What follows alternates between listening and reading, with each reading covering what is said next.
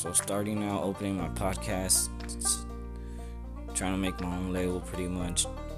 Uh, I do everything from electronics to instruments to guitars to computer tech, editing. Pretty much I do everything. I don't need really no one. And then I got my brother that could help me out with labeling, art labeling, all that. Pretty much this call is a Mad World's Vic World or Mad Vic as that's gonna be my rapper name pretty much.